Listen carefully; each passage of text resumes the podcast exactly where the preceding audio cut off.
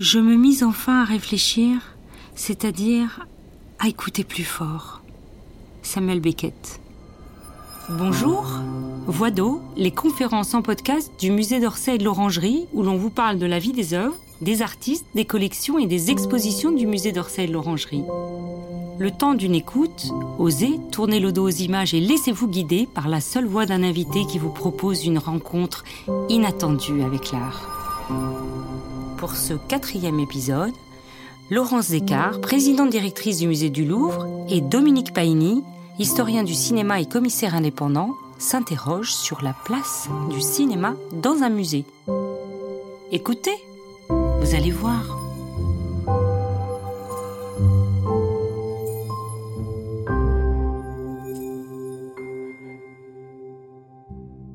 Bienvenue à tous à l'auditorium du musée d'Orsay. Mon nom est Scarlett Reliquet, je suis chargée de programmation au musée d'Orsay et de l'Orangerie et j'ai le très grand plaisir aujourd'hui d'animer l'entretien avec les commissaires de l'exposition Enfin le cinéma, que peut-être chacun d'entre vous a vu, je ne sais pas, qui a ouvert ses portes le 27 septembre et qui durera jusqu'au 16 janvier. Euh, je demande à mes invités euh, de nous faire le plaisir de bien vouloir me rejoindre. Et permettez-moi euh, donc tout d'abord de les présenter. Dominique Paini qui monte sur scène, voilà, qui n'est pas inconnu, je crois, euh, de chacun d'entre vous, est commissaire euh, indépendant d'exposition et essayiste. Je le remercie d'avoir accepté notre invitation, évidemment, à venir présenter leur travail collectif. Il a dirigé la Cinémathèque française de 1990 à 2000, après avoir été le fondateur du département audiovisuel euh, du Louvre. Il a organisé des projets pluridisciplinaires au Centre Pompidou, dont il fut le directeur euh, de 2000 à 2005, et il est aujourd'hui commissaire indépendant d'exposition, toujours très remarqué en France bah, dépendant, euh, tu es indépendant et dépendant des autres peut-être. Je ne sais pas. En tout cas, euh, Ciao Italia, l'histoire de l'immigration italienne. Euh, on peut citer également 120 ans de cinéma au 104 à Paris, ou encore Michelangelo Antonioni à la Cinémathèque française. Euh, chacun se souvient également de Voyage en Utopie de Jean-Luc Godard ou encore Hitchcock et les arts. Il dirige également, pour aller très vite, une collection cinéphile chez l'éditeur Yellow Now, chez lequel il a publié de nombreux ouvrages. Et il poursuit donc son travail de critique qu'il a commencé dans les années 80 et 90 euh, à Art Press ou au Cahier du cinéma diplômé de l'école du Louvre, à ma gauche, euh, où il enseigne l'histoire des arts euh, du 19e siècle. Paul Perrin est également diplômé de l'Institut national du patrimoine. Il est conservateur des peintures au musée d'Orsay, où il a la charge euh, donc des peintres dits académiques et d'une partie de la collection impressionniste. et pour ce musée, il a assuré le commissariat euh, seul ou partagé d'expositions que vous avez peut-être vues, telles que Basile et la jeunesse de l'impressionnisme ou Spectaculaire Second Empire, ou encore plus récemment James Tissot en 2020, L'ambigu moderne. À sa gauche, Marie Robert, qui est ancienne élève de l'école normale supérieure. Elle est agrégée en sciences économiques et sociales et conservatrice en chef, euh, chargée donc de la photographie et du cinéma au musée d'Orsay. Dans une dizaine d'accrochages euh, réalisés pour ce musée depuis dix ans, et euh, les expositions Qui a peur des femmes photographes et également Splendeur et misère, images de la prostitution, elle propose un regard marqué par l'histoire et les sciences sociales. L'année dernière, elle a fait paraître un livre collectif. Elle n'aime pas qu'on le dise, mais il y a eu déjà trois tirages. Une histoire mondiale des femmes photographes qu'elle a dirigée avec sa co-autrice Luce Lebar. Elle travaille actuellement à redonner une place au cinéma au sein du parcours muséographique du musée d'Orsay, où une salle est désormais euh, dédiée aux étapes de sa reconnaissance. Alors pour amorcer notre discussion, j'aimerais vous proposer tous les deux de revenir ensemble brièvement, et je crois que c'est Dominique qui va commencer, Dominique Paini, pour euh, donc euh, nous expliquer de quelle manière le sujet a été arrêté, circonscrit entre vous trois. Dominique, vous avez deux minutes ça sera moins. Euh, en 2017, euh, lorsque Laurence Descartes a été nommée, euh, c'est le seul mot comme une sorte d'interjection comme ça, de, cri, de cinéma, me dit-elle, parce que je connaissais Laurence du passé, du travail, etc., des rencontres, et elle m'avait déjà vu rôder dans les murs ici avec un, un, premier projet esquissé par son, son prédécesseur. Et puis bon, voilà, beaucoup de choses, le temps passé. Et euh, j'ai répondu oui à l'appel, pas du 18 juin, mais c'était probablement quand même à l'été. Et je me suis mis au travail en, en, 2018. Et ma première demande, ma première réponse était de dire oui. Bon, je suis un bon généraliste quand on est un historien de cinéma ou bon, on connaît bien le 19e et la photographie. Euh, l'histoire de la photographie, il le faut, enfin, on devrait euh, euh, mais j'ai demandé à Laurence Descartes de me flanquer de deux personnes. L'un ou l'une, en l'occurrence, ça a été l'une, une historienne de la photographie, puisque le cinéma, pour plein de raisons, depuis près de 40 ans, il avait été spécifié. les études sur sa spécificité pour le distinguer des autres productions visuelles passées surtout par le narratif. C'était surtout la sémiologie, c'était Christian Metz, euh, c'était Grémas, euh, André Martinet, autant de, sémiologues et de linguistes euh, qui, qui auxquels on avait eu recours pour euh, définir le cinéma comme, euh, c'était une formule ronflante, la grande syntagmatique du film narratif, vous imaginez. Bon, mais c'était le cinéma comme narration. Or, j'avais la la, comment dire, la, conviction, euh, je suis un basinien, hein, André Bazin, un lumiériste, grand photographe avant d'être les inventeurs que l'on sait, que le cinéma c'est du photographique c'est pas la photographie, mais c'est du photographique. Pas de cinéma sans euh, ontologiquement, je dirais, sans photographique. Ce sont des, c'est l'instantanéité photographique qui permet le cinéma. Et puis, je voulais enfin, pour terminer, je suis dans les deux minutes, euh, euh, d'être flanqué de quelqu'un. Ce fut Paul, non pas quelqu'un plutôt tourné vers les avant-gardes les nabis, l'impressionnisme, enfin tout ce que.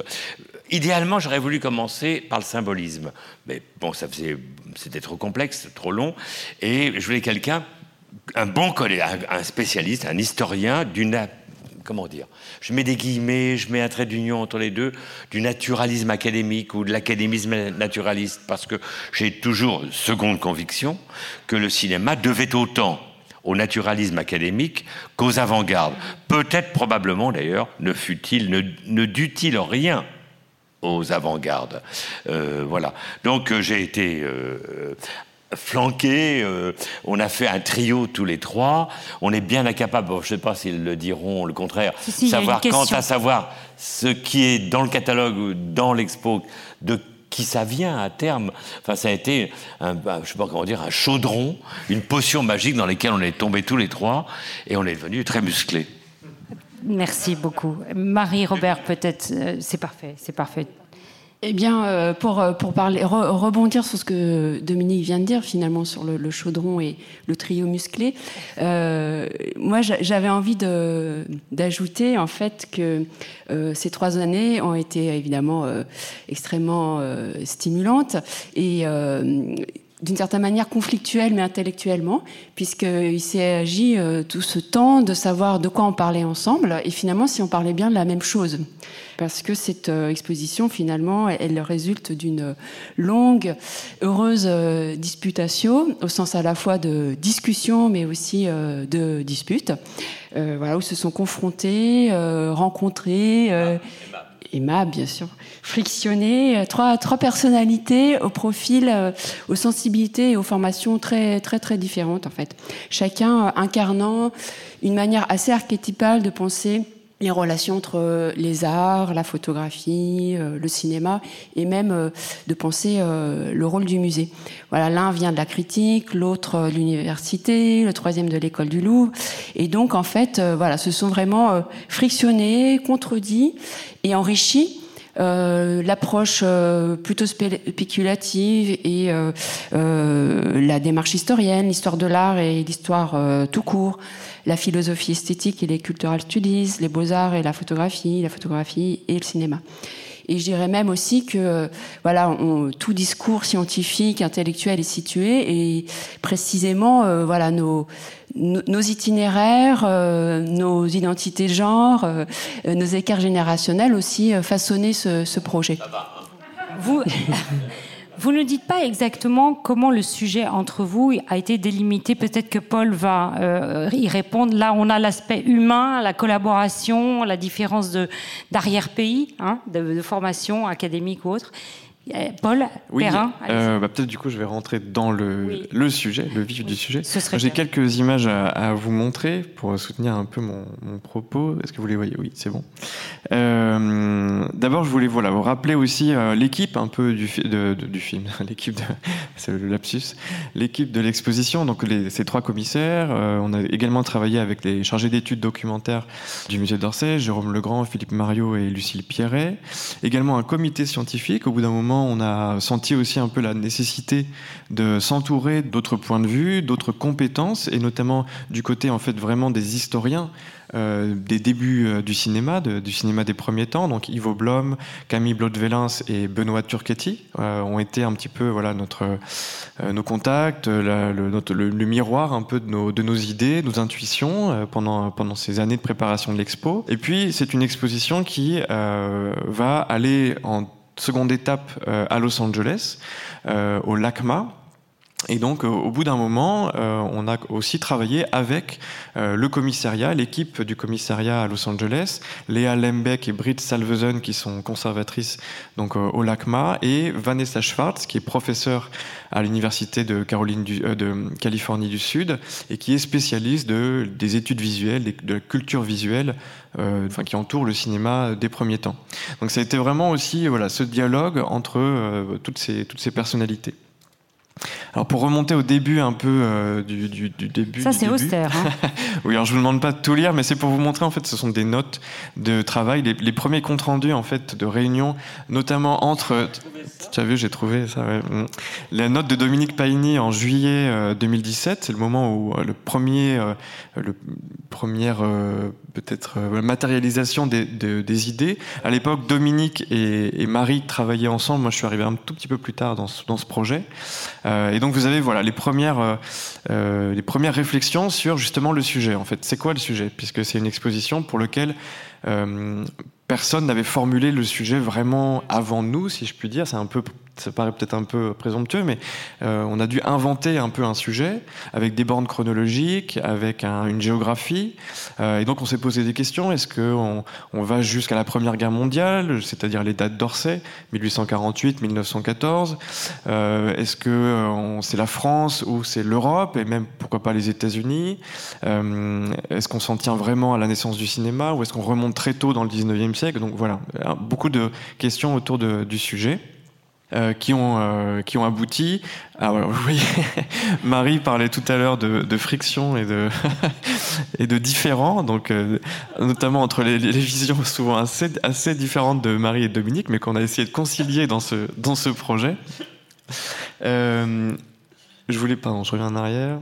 Voilà, vous montrer un peu l'équipe parce que euh, l'équipe est notamment sur Zoom. On a beaucoup travaillé en fait euh, en temps de confinement. Hein.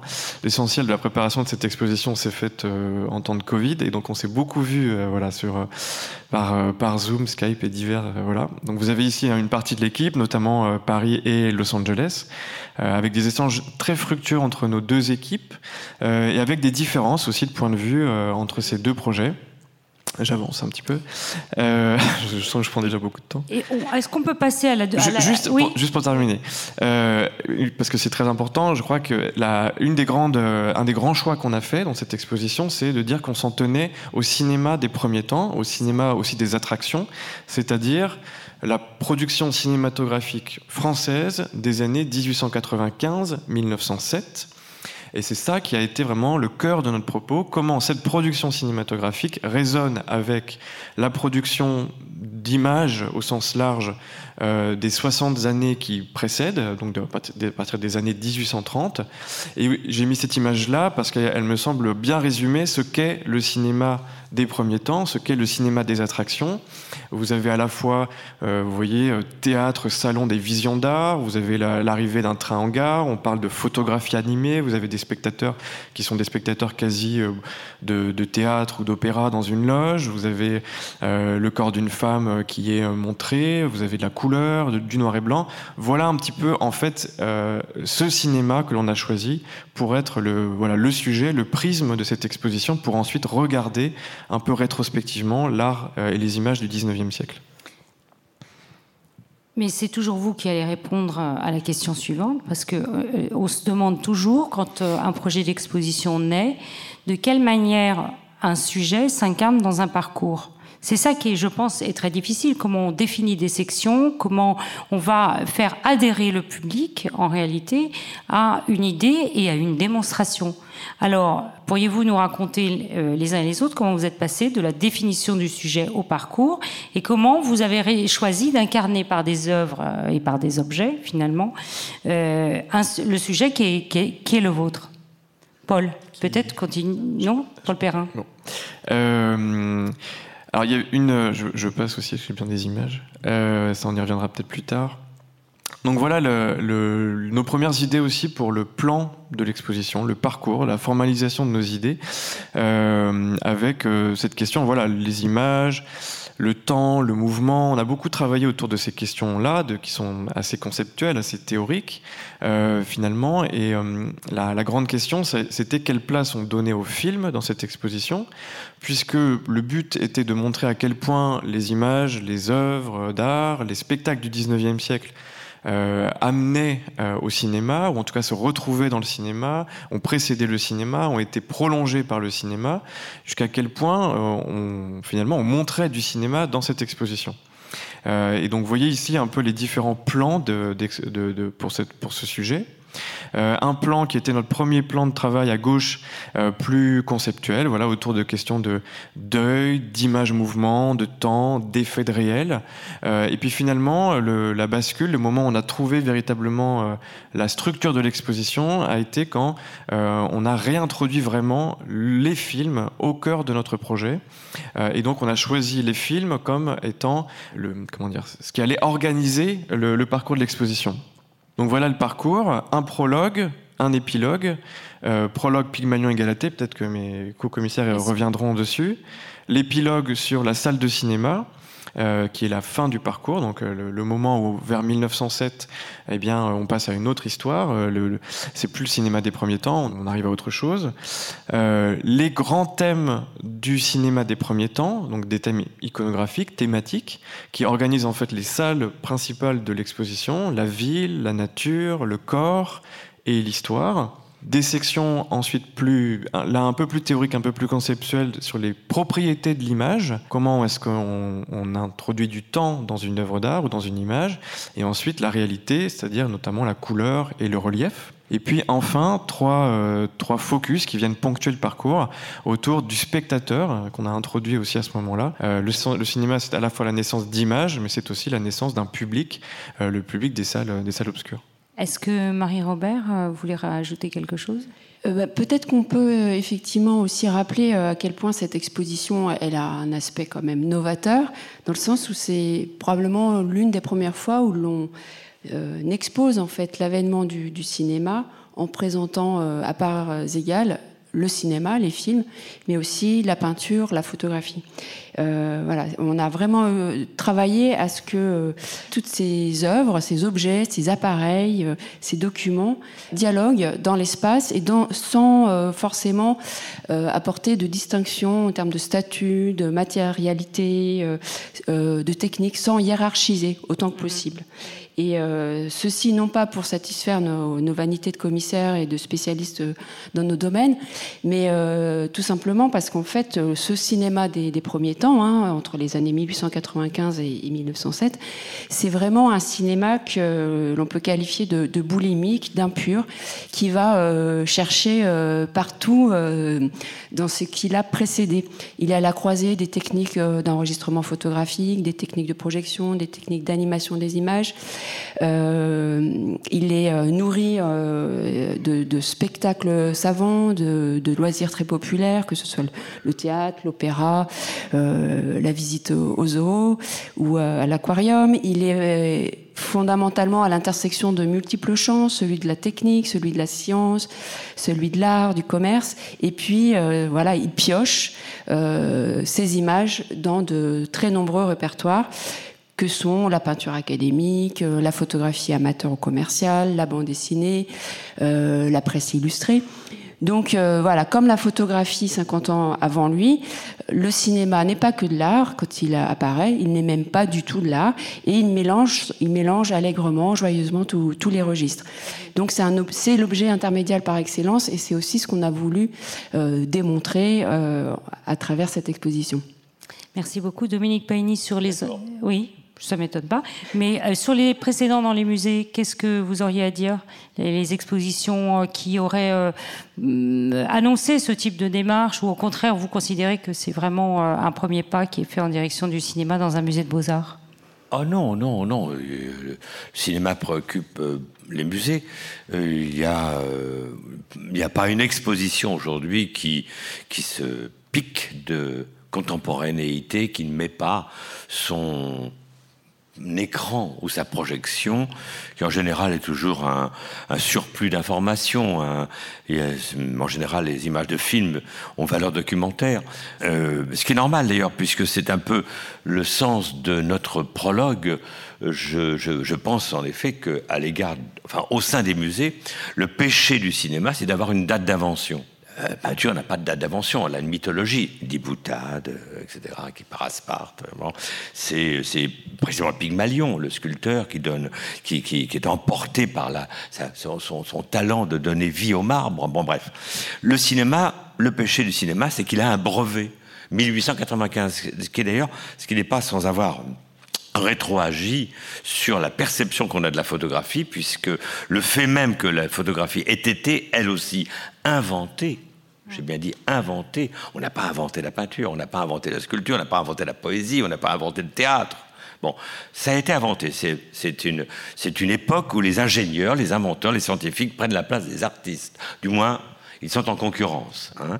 Et donc, c'était pour moi vieille histoire. Je pense que le cinéma a été, été est marqué. Vous savez que mon ami Victor Stoekita, avec lequel on a beaucoup parlé de ce complexe de Pygmalion qui régit, qui est au cœur du cinéma, parce que bon, il, il, il, idéalise ou il représente, il, il incarne de manière euh, impure euh, le, le, passage qui est un rêve, qui est une utopie, qui est une, qui est une sorte de, de, de, de mythologie dont le cinéma manque. Le cinéma n'a pas de mythologie. Mais en revanche, immédiatement, c'est le sens du prologue, il va s'empresser, y compris le plus mauvais des, des inventeurs, euh, comme, enfin, le plus mauvais au sens euh, peu décoratif, plutôt moche, c'est assez laid, Méliès, ça dégouline de partout, c'est mal foutu, euh, c'est laid. Hein, c'est les derniers temps de quelque chose. Ça nous intrigue aussi. Mais c'est pour ça que, évidemment, et c'est lui, dans cette laideur, cette vulgarité, cette trivialité, cet homme barbu, euh, cette manière de d'essayer d'attraper, d'attraper euh, Galatée, quand on, le quand on le confronte à peu d'années, ils sont, ils sont, contemporains, Méliès et Rodin. Mais vous avez vu le, passage infime euh, alors là, pour le coup, je mets le mot avec des guillemets, mais pour le dire euh, adéquat, le sublime du Pygmalion et de, Rodin, où tout est où tout est une sorte de, retour idéal euh, de. Enfin, c'est même une œuvre moderne par excellence, mhm. le, le, le, Pygmalion et Galatée, où l'œuvre se regarde en train de se faire, en train de se constituer. C'est le propre de la modernité que d'avoir regardé son propre moyen de production. Hein. Euh, bon. Donc, le film, tout à coup, emprunte aux mêmes sources que les arts. J'ai bien dit les arts, dont le cinéma ne fait pas partie. Il a une date d'invention, c'est son péché, 1895. C'est ce qui veut dire, ce qui veut dire, pour terminer, qu'au fond, le cinéma n'aurait inventé qu'une chose, ou l'invention du cinéma n'aurait contribué à l'invention que d'une chose, la notion même d'invention. L'invention du cinéma a inventé la notion même d'invention, plus encore que le cinéma. Inventer est probablement entrer dans la psyché théorique, la psyché collective, la psyché euh, quotidienne de chacun d'entre nous, la notion même d'invention. Mhm. Et pourtant, vous n'avez pas voulu faire euh, une exposition sur euh, l'invention technologique ou l'archéologie du non, cinéma. Le cinéma ne vient pas des machines, c'est un positivisme technologique aujourd'hui, c'est une téléologie. Enfin, les cinéphiles, les historiens de cinéma n'ont pas lu Marc Bloch, les métiers d'historien, qui parlent justement de faire de l'histoire en, dit-il, c'est une métaphore qu'il emploie, le déroulement de la bobine à l'envers, dit-il. Hein. Bon, on a essayé d'en découdre, Marie, Paul et moi, avec la téléologie. On ne peut pas y échapper. On ne peut pas ignorer, lorsqu'on rétrospectivement nous, nous revenons sur un processus historique, sur un développement des, des événements, euh, on est pris par le but final, l'atteinte. Hein. Néanmoins, néanmoins, on a essayé d'en découdre avec. On est dedans, on a essayé de troubler par euh, le plan qu'a rappelé Paul, par, en mélangeant contexte et concept. Mhm. Euh, personnellement, euh, au tout début de cette aventure, je me, je me suis relu, j'étais très étonné là, j'avais oublié ce papier. Euh, je, je, pensais en effet qu'il fallait mettre le cinéma comme le final d'un processus lent mm. d'accommodation du regard à la variabilité. Mm. C'est-à-dire qu'au XIXe siècle, avant le cinéma, s'il est acceptable, alors qu'il est tellement moche, les, on, alerte les femmes pour pas qu'elles deviennent hystériques en regardant les images mouvantes. C'est très, les femmes, bon, pas les hommes, bien sûr. Euh, euh, donc, on, fait peur aux gens parce que ça brûle. Et c'est vrai que ça brûle. Il n'y a pas seulement que le bazar de la charité. Hein. Il y a beaucoup plus de bazar de charité qu'on ne le croit. Mm. Pourtant, pourtant, euh, l'œil s'est déjà accommodé. Il ne l'accepte pas comme ça, le cinéma qui est moche, qui, est grippé, ça marche pas toujours, ça brûle, c'est gris, c'est rayé, c'est bon. Les, les, forains, au bout de quatre passages de leur bobine, ils le jettent. Bon, mm. pourtant, le siècle entier euh, accommode l'œil à la variation du mhm, monde. Mhm. L'œil s'habitue à ce qui est variable. Et c'est ça qui donne longuement, au terme de 12 années, évidemment, 12 années sur les 130 ans d'existence du cinéma, c'est rien. Moi qui suis un vieil homme, comme euh, Marie l'a rappelé, en 65, vous imaginez, en 65, j'étais comme un historien de l'art qui aurait vécu euh, en même temps la fin de Giotto et la naissance de Picasso j'ai vu, moi, à mon âge, je ne dis pas lequel, les derniers, les derniers films de Raoul Walsh et de John Ford. Les deux étaient des cinéastes du muet. On était en 65, en 66. Raoul Walsh a été l'assistant de Griffith.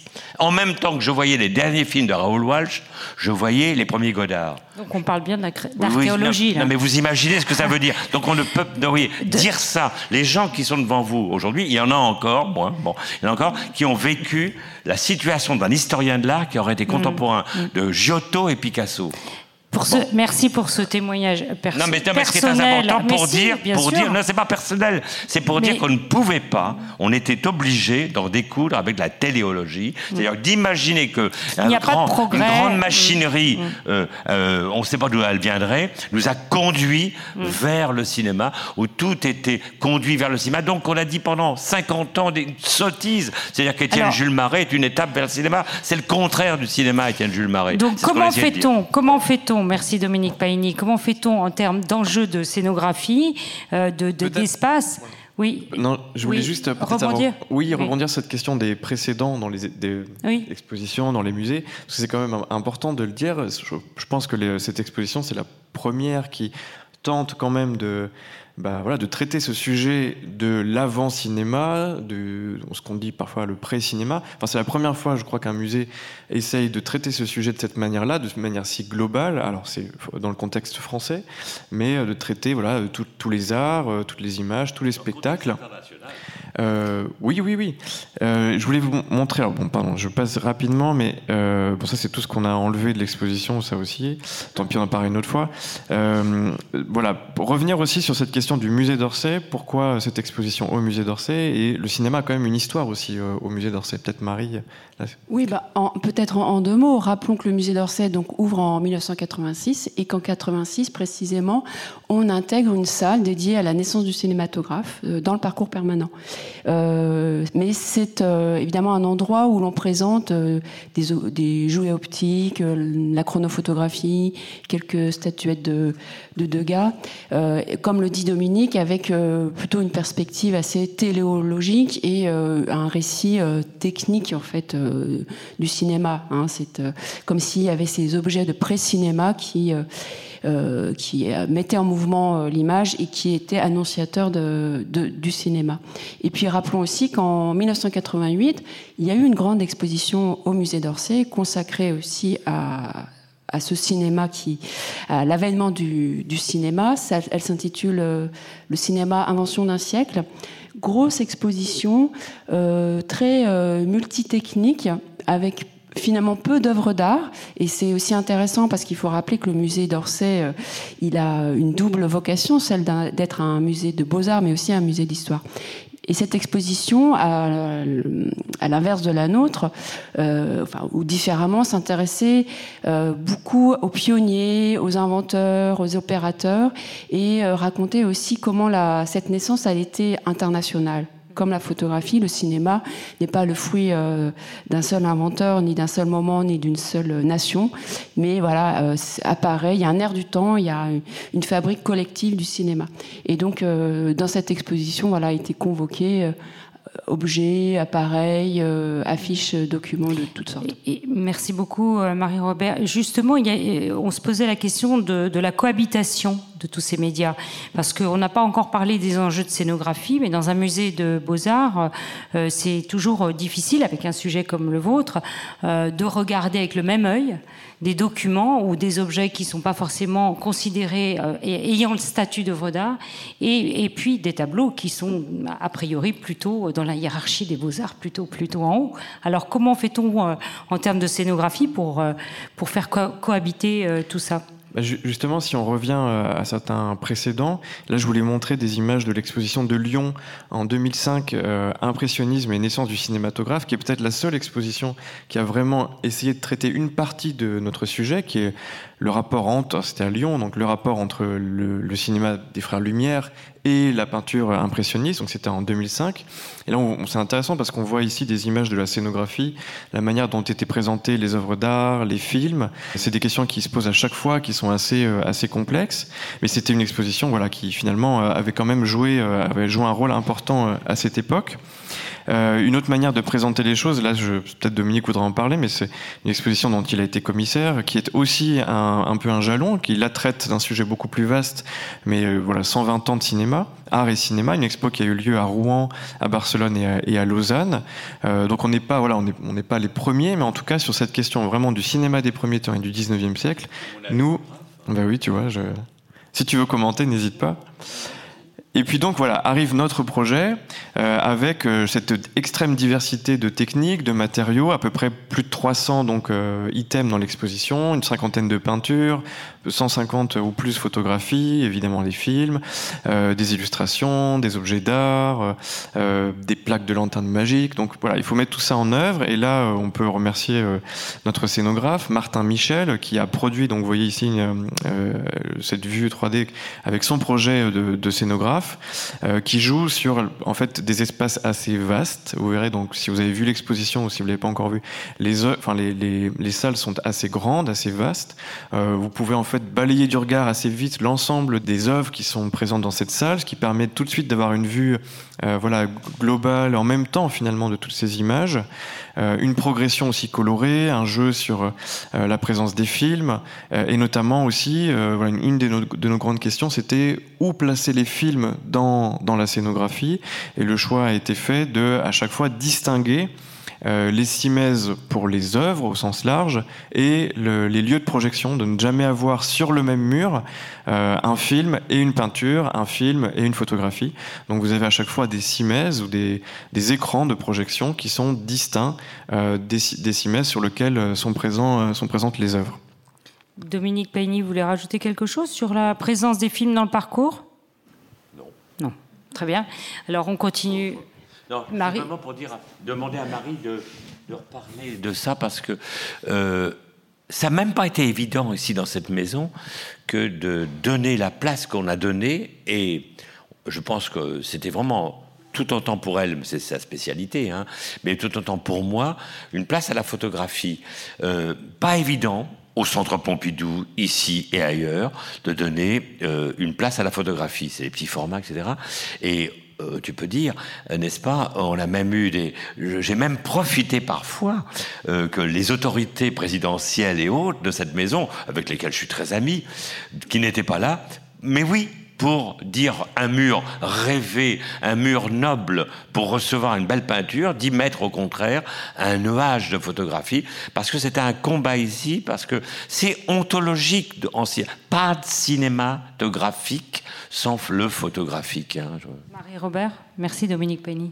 Oui, bah effectivement, il y, a la, il y, a la, question du film dans cette exposition et aussi celle de la photographie, de son statut, sa place. Et, euh, moi, j'ai eu parfois le sentiment que j'avais du mal à faire comprendre à mes chers complices que la photographie n'est pas que document, en fait, qu'elle ne se résume pas à sa fonction euh, mimétique. Oh bah tant mieux. Et, euh, et que pas sa fonction de reproduction du réel voilà ou ni euh, illustrative mais qu'elle est polymorphe euh, c'est aussi une trace du réel comme l'a si bien théorisé euh, Barthes. Euh, c'est un support de transformation aussi de, de ce réel. Enfin ces régimes sémiotiques sont très divers comme le cinéma. Et c'est vrai qu'on avait à cœur de faire apparaître ça et de précisément d'accrocher la photographie euh, de façon euh, rythmée, diverse, selon les murs et selon les, propos qu'on voulait lui faire tenir. Euh, rappelons que le, cinéma, on le qualifie au début de, photographie animée, justement. Et moi, j'aimerais revenir sur cette difficulté qui est un peu structurante des expositions pluridisciplinaires, difficulté à donner une place à la photographie qui, à côté d'un tableau, paraît si mineure parce qu'elle est petite, de petite taille, souvent monochrome. Elle n'a pas euh, cette aura, cette séduction qu'ont les œuvres d'art en général.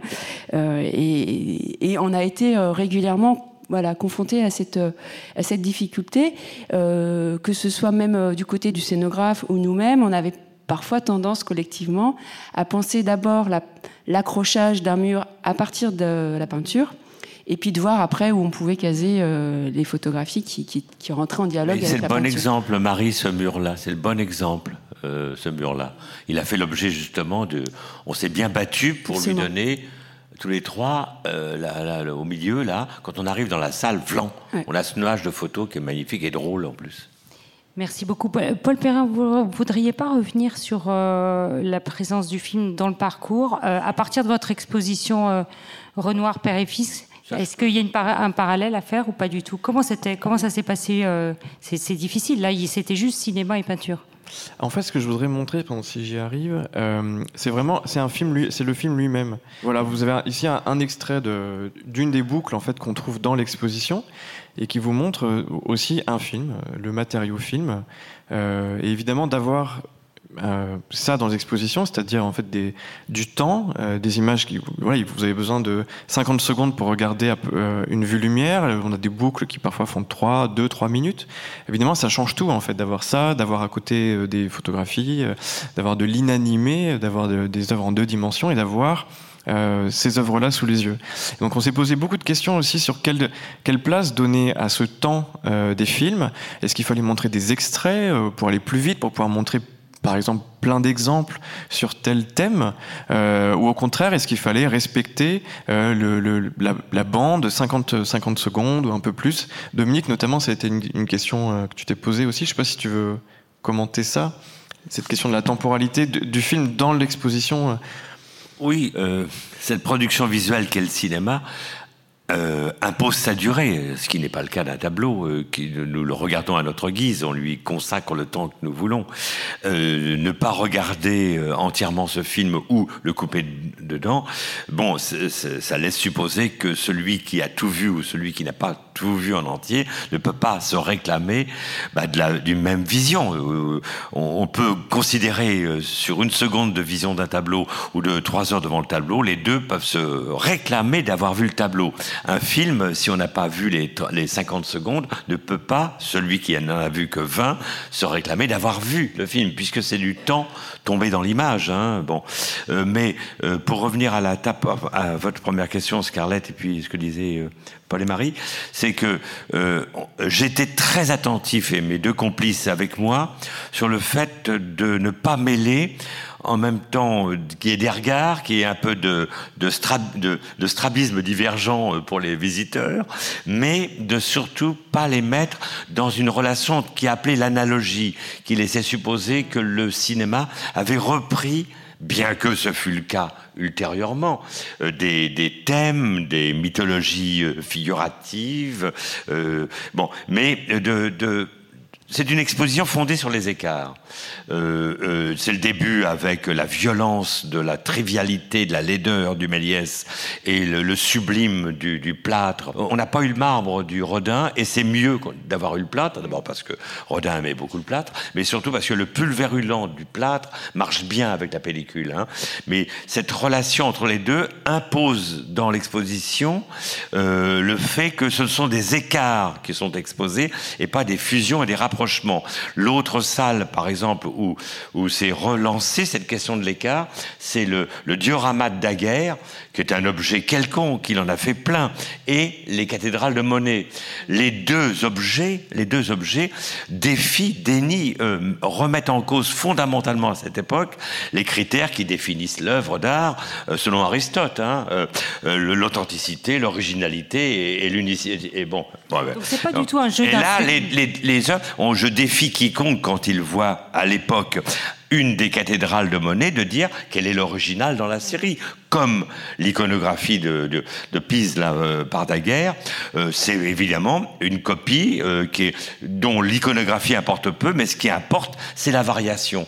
Comme chez Monet, ce qui importe pour lui, la cathédrale de Rouen, c'est son dernier, sa dernière chemise. Hein. Ce qui lui importe, c'est la variation entre les sept ou huit euh, cathédrale.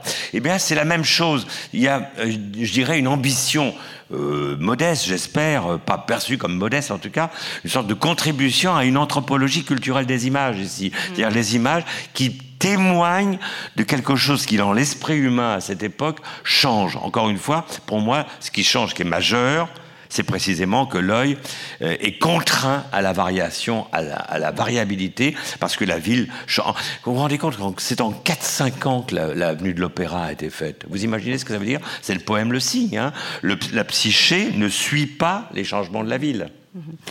Merci beaucoup. On a compris que ce n'était pas une déclaration simpliste avec euh, des jeux euh, de cause à effet sur la peinture et, le cinéma ou dans l'autre sens, vice versa. Et justement, nous avions une question, euh, enfin j'avais une question à vous poser euh, sur laquelle on s'est un petit peu mis d'accord parce que je pense que c'est aussi le sens des expositions aujourd'hui, c'est d'essayer d'en tirer des leçons.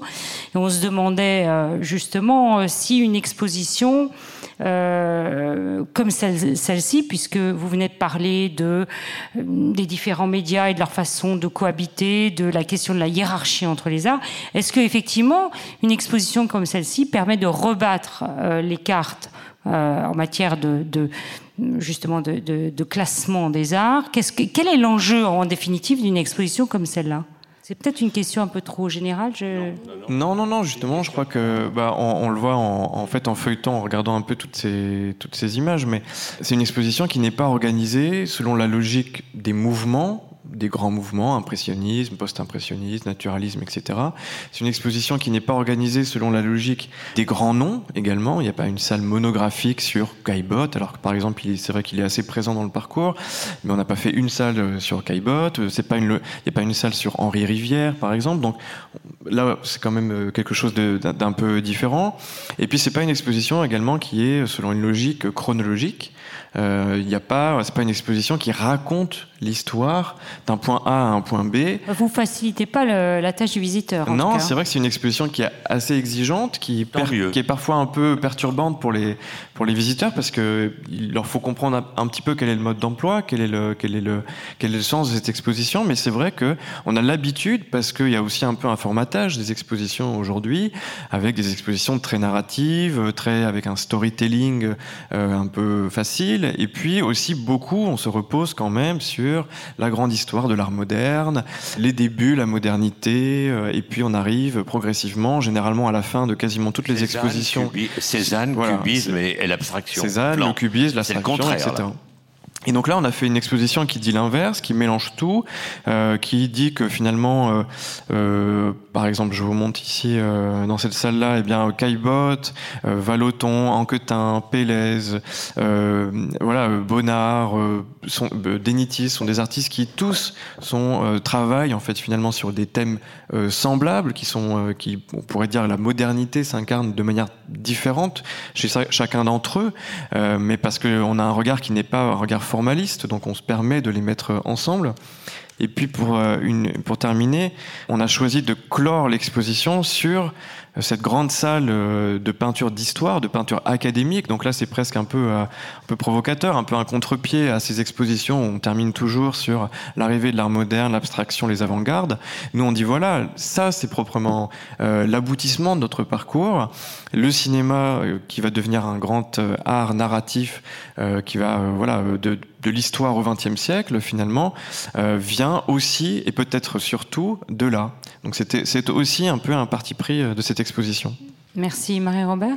Oui, alors il y a aussi un autre parti pris, c'est celui, la place que l'on a faite au sans-voix de l'histoire de l'art, aux anonymes, aux invisibles, euh, en particulier donc les femmes, les femmes artistes. Euh, il faut mentionner la présence euh, de Berthe Morisot, de peintres, d'Alice Guy, cinéaste, des photographes comme Elisa Leguet ou des performeuses comme Loïc Fuller et la comtesse de Castiglione. Voilà. Enfin, on a eu à cœur aussi de rendre visible cette contribution majeure des femmes à, à cette histoire, euh, rendre visible aussi tous, les anonymes qui ont participé à la production, euh, l'immense production d'images du 19e siècle, d'images euh, souvent populaires, les ou objets déclassés, euh, que sont l'illustration de presse, la carte postale, la photographie amateur, la photographie commerciale.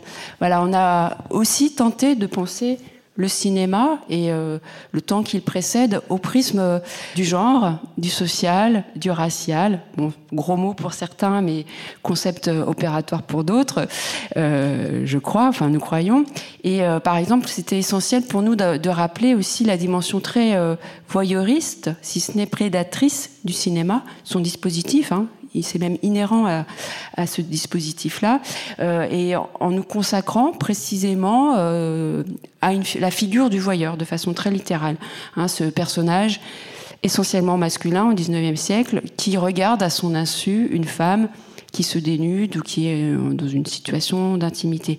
Voilà, ça c'est une figure extrêmement, enfin omniprésente euh, dans ce siècle, euh, dans toutes les images qui ont été produites, et qui est d'une certaine manière aussi la figure originelle, je dirais, et du photographe dans son studio dans la rue et du cinéaste euh, et qui trouvera peut-être aussi une forme de paroxysme ou d'aboutissement dans celle du paparazzi euh, à la sortie de la Seconde Guerre mondiale.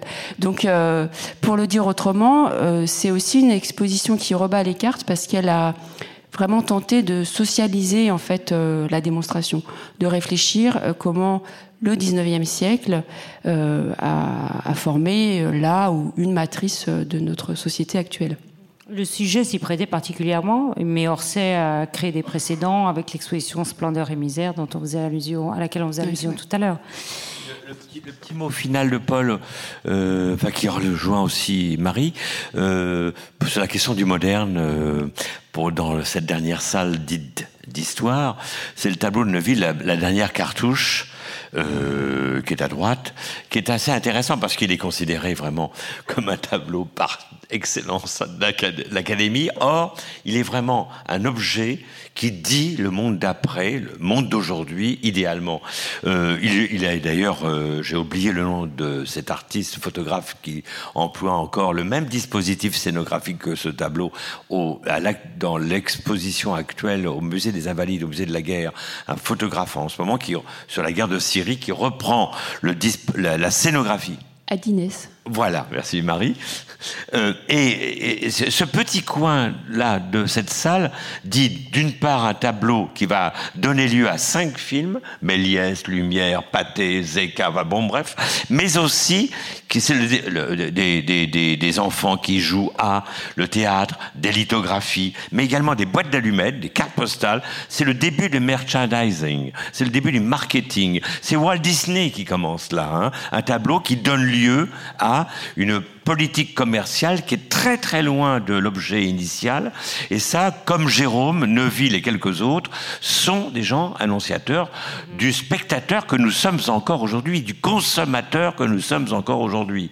Donc derrière le naturalisme académique, bah, se, se, prépare notre monde. Et c'est en ça que l'exposition est intéressante. Et pourquoi le cinéma en fait est intéressant aussi? Parce qu'il est un révélateur euh, de certaines logiques, de certains, euh, certaines démarche, de certains euh, effets, par exemple ici, donc cette intermédialité, on, dit, euh, cette image qui circule, en fait.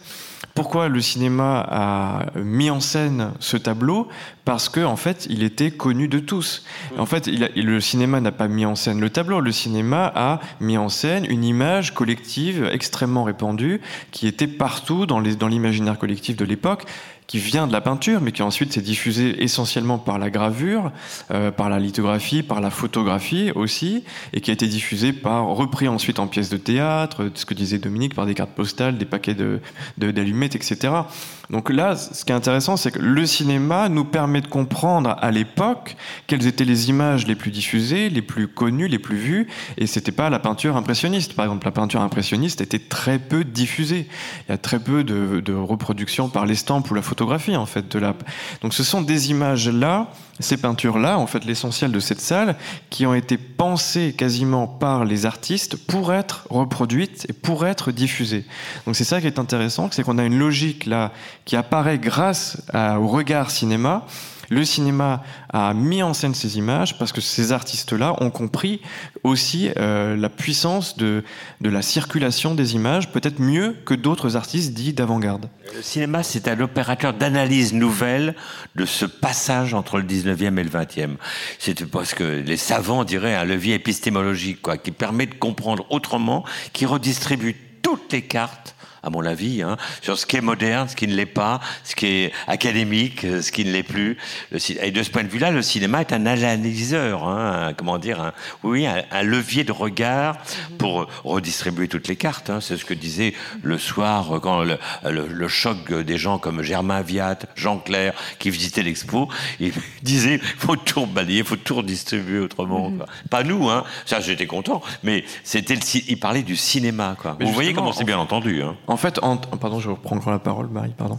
Euh, mais en prenant le cinéma comme, euh, comme euh, prisme pour cette exposition, on a un peu déplacé ce, ce qu'on croit être ou ce qu'on pense être la modernité. On a toujours l'idée que vers 1900, les, au début du XXe siècle, la modernité, c'est l'émancipation des formes, l'abstraction, etc. Et nous, on dit, bah non, il y a une autre modernité autour, au tournant du 19e siècle, qui est peut-être enfin, l'élément le plus moderne de cette euh, culture-là, c'est le spectacle cinématographique. Mhm. Et à partir du moment où on dit ça, eh ben, on change de point de vue et à ce moment-là, on regarde très différemment euh, euh, tous les, toutes les images de la période. C'est ce qui est marrant, le, final de la dernière salle, il y a deux. C'est l'épilogue dont on a peu parlé. En fait, c'est la naissance des maisons closes. C'est d'une représenter la salle de cinéma et les Demoiselles d'Avignon de Picasso, 1907. Merci beaucoup. Est-ce que Marie, euh, non, euh, justement pour euh, pour, donner un petit peu plus de, je de corps à votre démonstration sur la question du regard nouveau porté sur ces objets de qualité, de statut différents qu'on voit et d'ailleurs exposé dans des expositions euh, de beaux-arts. On voit beaucoup plus d'archives aujourd'hui. On, peut voir une archive, par exemple au musée Picasso, euh, à, côté d'un très grand tableau. Donc, euh, et ça ne nous choque plus aujourd'hui de, voir une archive exposée avec un cadre, etc. Donc là, là, s'il y a un, une sorte de, je dirais, un aboutissement, en tout cas dans le changement du regard du spectateur, c'est aussi cela, c'est-à-dire de pouvoir être amené à considérer autrement euh, la valeur des choses qu'on nous montre en, réalité pour faire récit, pour pour nous interroger. Donc justement, j'avais euh, pensé à une petite question euh, sur amusante sur un objet ou une œuvre dans l'exposition qui résumerait ou votre propos ou votre vision du sujet. qui veut commencer Une œuvre ou un objet alors, on va peut-être parler de cette photographie de, de Louis Boutan, ah. physiologiste français, que, voilà, j'aime vraiment beaucoup cette image. Euh, donc euh, Boutan, il, c'est celui qui établit en fait les, fondements de la photographie sous-marine dans les années 1890, au moment où, où un certain nombre de découvertes euh, et techniques apparaissent comme la radiographie, entre autres. Et qu'est-ce qu'il fait? Qu'est-ce que ça représente exactement? Alors, de quoi il s'agit? De poissons devant un écran blanc, à 3 mètres de, de profondeur. Il faut dire qu'en 1890, on n'a encore jamais fait ça, hein, photographier les fonds sous-marins. Euh, c'est extrêmement difficile techniquement parce qu'il euh, y a une pression très forte, euh, il y a peu de lumière, il n'y a pas de couleur, euh, il y a des courants, et puis la, faune, la flore euh, sous-marine euh, bouge beaucoup. Et donc Boutan, il va concevoir un, caisson étanche pour mettre son appareil. il imagine un système de déclenchement à distance de la prise de vue. Il trouve un système d'éclairage artificiel de l'eau et parvient donc pour la première fois de l'histoire de l'humanité à photographier euh, voilà cet euh, univers euh, inconnu pour ses contemporains, le, fond de l'eau. Et entre autres, donc, il photographie et le paysage et des anémones de mer, des poissons.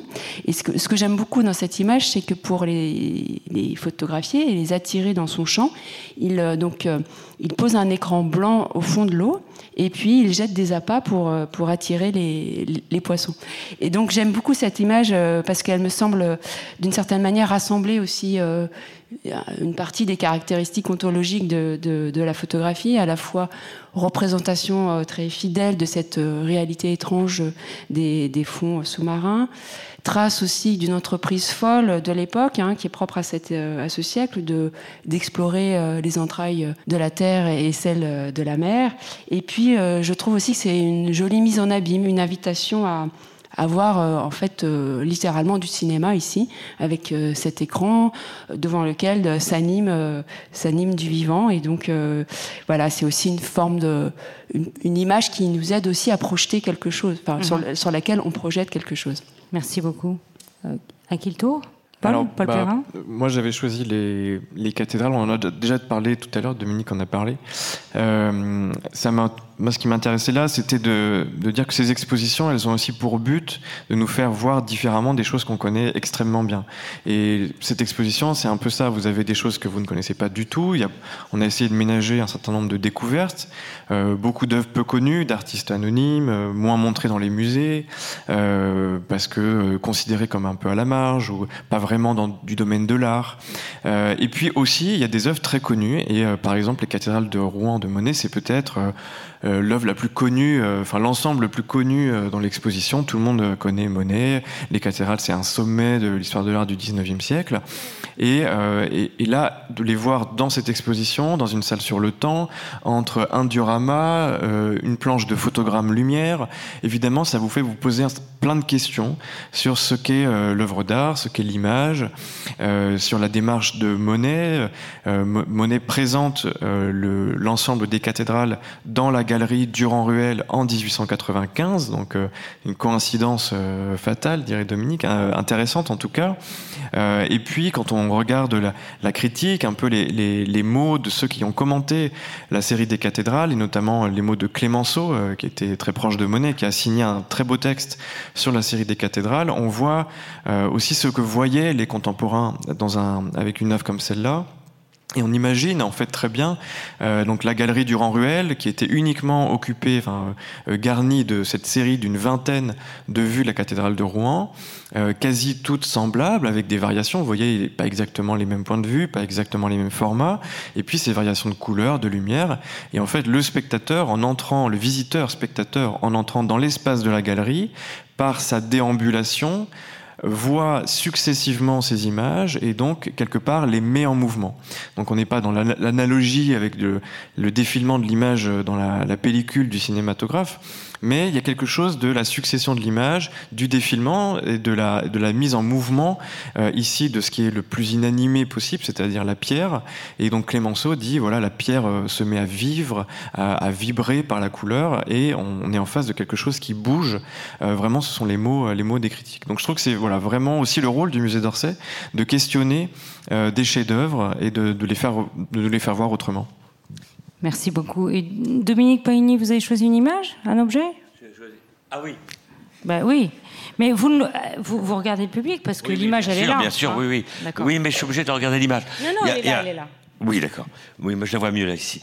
Euh, euh, euh les gens C'est un des tableaux euh, très précoces quand j'ai commencé à travailler avec mes acolytes, euh, qui m'a beaucoup obsédé pour le cinéma. J'avais découvert Jules Adler au musée d'art et d'histoire du judaïsme, qui m'avait beaucoup impressionné. Il c'est un tableau de 97, je crois bien, ou 96, c'est ça, n'est-ce pas? Et il me semblait, bah, il avait fait d'autres choses avant, hein, mais il m'avait semblé inouï euh, pour revoir, réviser, si je puis dire, les relations entre le naturalisme académique et l'abstraction. Comment dire, le, la description du monde et le concept. la façon dont le cinéma sera considéré ultérieurement comme susceptible de donner des nouvelles du monde et inventer des formes. Euh, là, euh, bien sûr, je suis frappé par cette manière dont Adler fait partie de ces, comme Anquetin, comme bien d'autres, comme Degas aussi autrement, euh, de, ne construit pas imaginairement la réalité, il s'attarde, il l'attend, que ça passe devant lui. Littéralement, le tableau devient une plaque sensible, comme une sorte d'émulsion. Bien sûr, c'est pas le vrai.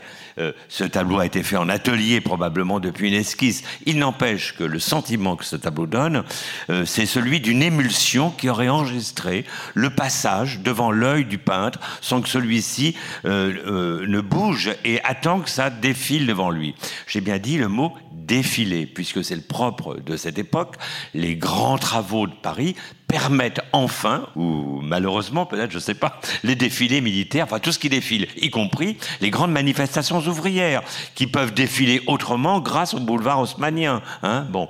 Et alors, vous avez au centre la mère et l'enfant, schéma de ce que va devenir tout le cinéma ultérieurement, l'enfant malheureux et la mère de Dolorosa, hein, en quelque sorte au milieu. Vous avez ces gens qui passent du flou au fond, au net final. Vous avez euh, ce, ce, ce, groupe, ce collectif du peuple et le bourgeois seul. Évidemment, le bourgeois est individué, le peuple est collectif. Et puis vous avez, bien sûr, euh, la colonne Maurice qu'on retrouve partout, et surtout le tramway, vous en avez vu plein de tramways si vous avez eu l'expo, parce que le tramway à cette époque est vraiment la tribune, le balcon depuis lequel la ville devient mouvement, est vu en mouvement. On, est dans ce tramway qui traverse Paris avec des directions. Et puis, euh, cet homme-là, qui décrit une procession ouvrière, qui n'est pas une revendication, ils vont au travail, ils ont leur gamelle. Derrière, vous avez les peupliers de monnaie. Non, ce ne sont pas les peupliers de monnaie, mais ils marchent de la même manière, ils fonctionnent de la même manière. Les arbres derrière, qui n'ont rien de naturaliste, qui sont totalement abstraits, forment un ralenti de l'image. Lorsque les gens passent devant le peintre, ils ralentissent. Et l'écartèlement des tableaux, qui grandit au fur et à mesure, là, lorsqu'on arrive vers la droite, donne un ralenti à l'image, un mouvement ralenti soudain. Et puis c'est un homme de confession juive, c'est un homme qui se bagarre pour l'intégration à l'époque, c'était pas gagné, si elle l'est toujours pas, et bien évidemment il est combattant républicain et il n'oublie pas de mettre la statue de la République au fond de ce tableau. C'est un film, c'est un film, hmm. c'est un. On dirait aujourd'hui dans le langage informatique, c'est un zip, un ZIP, c'est tout est condensé dans un seul moment. Alors, euh, euh, voilà. Pour moi, ce tableau-là, n'a pas été gagné parce qu'il n'est pas sympathique, il n'est pas aimable, mais il est, il est dans la première salle et mes complices ont bien marché avec, euh, enfin, sur ce tableau, ils ont marché sur tout d'ailleurs. Merci euh, Dominique. Vous nous donnez une excellente transition pour notre dernière question parce que vous parlez de zip. Moi j'ai envie de parler. Ah, mais le, titre, du tableau? est là. C'est-à-dire, c'est un tableau sur la lassitude. C'est-à-dire, tout à coup, ça ralentit. C'est une profession de foi permanente avec, avec Dominique. Non, mais je prends ce tableau-là parce que c'est ce que dit, c'est ce que dit Paul et Marie. On a essayé, euh, on a essayé, on a essayé de faire en sorte de de réévaluer, de redonner de l'importance depuis la théorie de l'art à des œuvres. Attendez. Il nous reste quelques secondes, quelques secondes pour vous demander comment cette exposition peut résonner avec notre époque. J'avais envie de vous poser cette question parce que quand on voit les grimaces, les sauts de chats, les dames qui trébuchent sur leurs robes, moi ça me fait absolument penser à ce qu'on voit sur Instagram, qui est absolument bête, acrobatique et dont on se repaît aujourd'hui euh, par délassement, par euh, voilà. Oui, c'est ce que je voulais euh, montrer là. Euh, euh, l'actualité finalement de cette exposition et du cinéma, des attractions aujourd'hui. Enfin, il y a quelque chose de très finalement d'assez actuel. On s'est beaucoup posé cette question aussi pendant justement les périodes de confinement, alors que les salles de cinéma étaient fermées.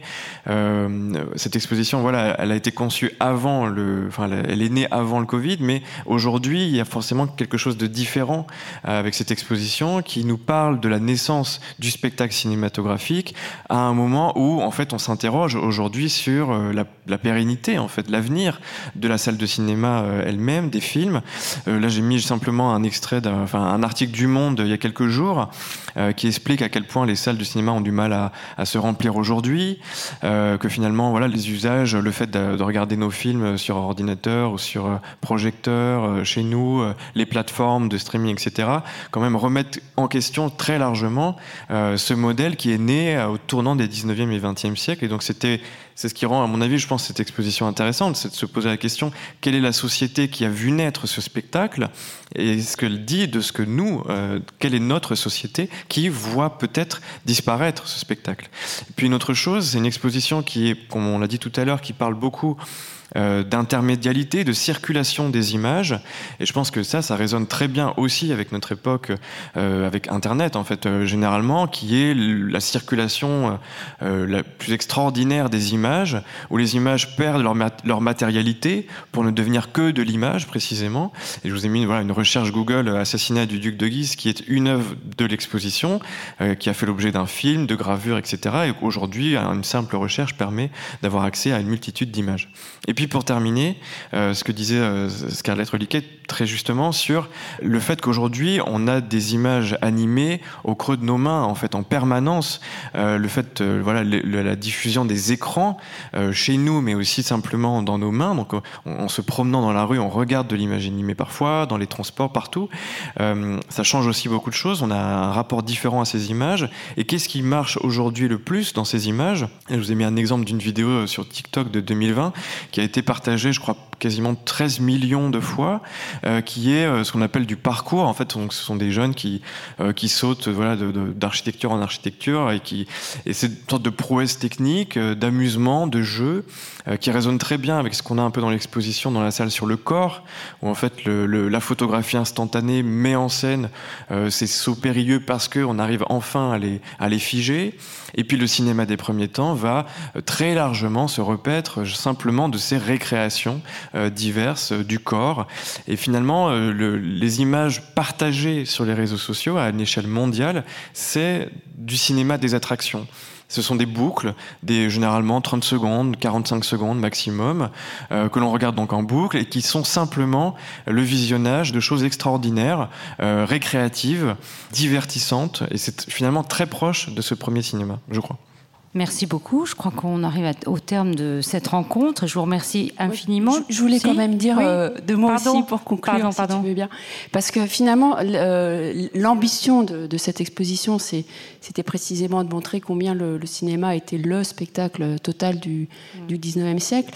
Mais euh, en la préparant, en y travaillant, on s'est rendu compte aussi à quel point le cinéma des premiers temps était aussi une clé pour comprendre une époque pour la décrypter, euh, ce 19e siècle, siècle à la fois très proche et qui devient de plus en plus lointain, euh, siècle ou époque où une société urbaine très voyeuriste en fait est parcourue par un certain nombre d'obsessions, celle du voir, euh, par euh, elle est séduite par la vitesse, la mobilité, le désir euh, de maîtriser, de posséder le, vivant, cette obsession aussi de la chosification et de l'exhibition des corps, la préoccupation nationale, le culte des grands hommes. Donc c'est une exposition qui parle vraiment d'aujourd'hui et à plus de forte plus forte raison avec la, pandémie que, que l'on est en train continue de vivre en fait, hein, qui nous a fait aussi ressentir très intimement le manque de salles, le manque de rassemblement. Euh, est-ce que c'est fini ou pas? Ça, c'est la question posée par Paul et, Le Monde. Mais euh, voilà, on, on, a aussi éprouvé ce besoin de se retrouver un même, dans un même lieu, un même moment pour partager une expérience sensible. D'où cette photo. Absolument. Et donc le cinéma, voilà, c'est une expérience sensible c'est une expérience sociale et en ce sens, euh, je crois aussi qu'on peut donc euh, rappeler ou indiquer que cette exposition a une dimension éminemment politique. Merci Marie-Robert. Euh, Dominique Paigny, vous voulez, vous voulez conclure? Comme quoi, là, on était très non, je dis comme quand on était un trio infernal absolument euh, uni. J'ai peur de, frustrer quelqu'un. Est-ce que vous avez terminé? Non? C'est bien? C'était le mot, la conclusion. C'est très beau. Moi, je vous remercie infiniment pour cet échange vivifiant. Je vous propose, comme écrivait Signac dans son journal euh, le 29 février 1896, j'ai lu le texte dans le catalogue qui est derrière vous, d'entrer au cinématographe, là où des projections, des photos animées montrent la vie, le mouvement.